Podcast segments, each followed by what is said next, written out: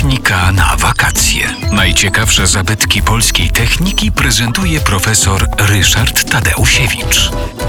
Jednym z zabytków techniki, który warto zwiedzić wędrując po Polsce, jest radiostacja Gliwicka.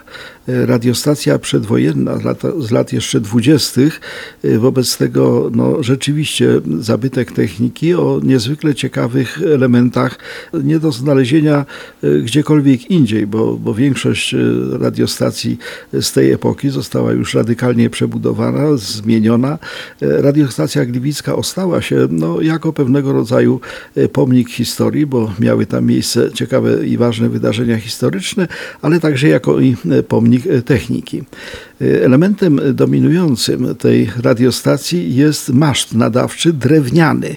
To jest unikatowa sprawa. Drewniany maszt nadawczy o takim kształcie paraboloidalnym, to znaczy ściany, brzegi tej, tej czworokątnej konstrukcji są wygięte według krzywej paraboloidalnej. To zapewnia dużą wytrzymałość. Zresztą widać, że ten maszt no, już 100 lat stoi i, i jakoś sobie tutaj, że tak powiem, prosperuje.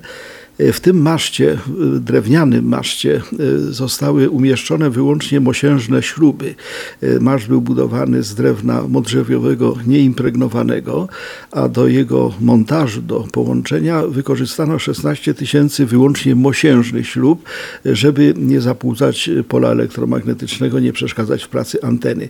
Antena jako taka, nadawcza antena, była powieszona wewnątrz tego, tego rusztowania drewnianego, no i była była jedną z wyższych na świecie, chociaż nie najwyższą, dlatego że radiostacja wrocławska, też zresztą mająca kiedyś podobny maszt, miała 190 metrów.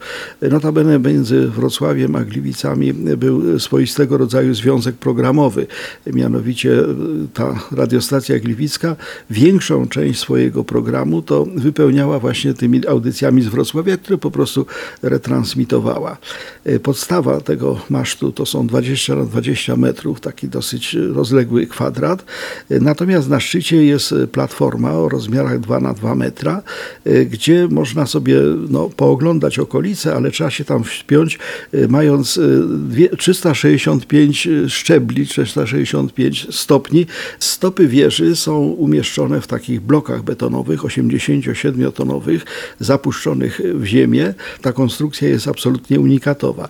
Unikatowe jest również e, wyposażenie, dlatego że w trzech drewnianych budynkach, które kiedyś służyły tej radiostacji, e, jest prezentowana w chwili obecnej e, no, aparatura nadawcza, która była właśnie budowana w latach 34-36.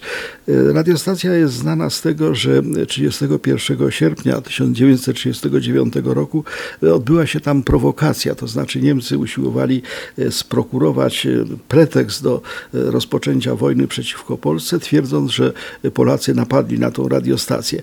Ale to jest jak gdyby odrębna historia. Jako Muzeum Techniki jest to naprawdę rzecz niezwykła i godna uwagi.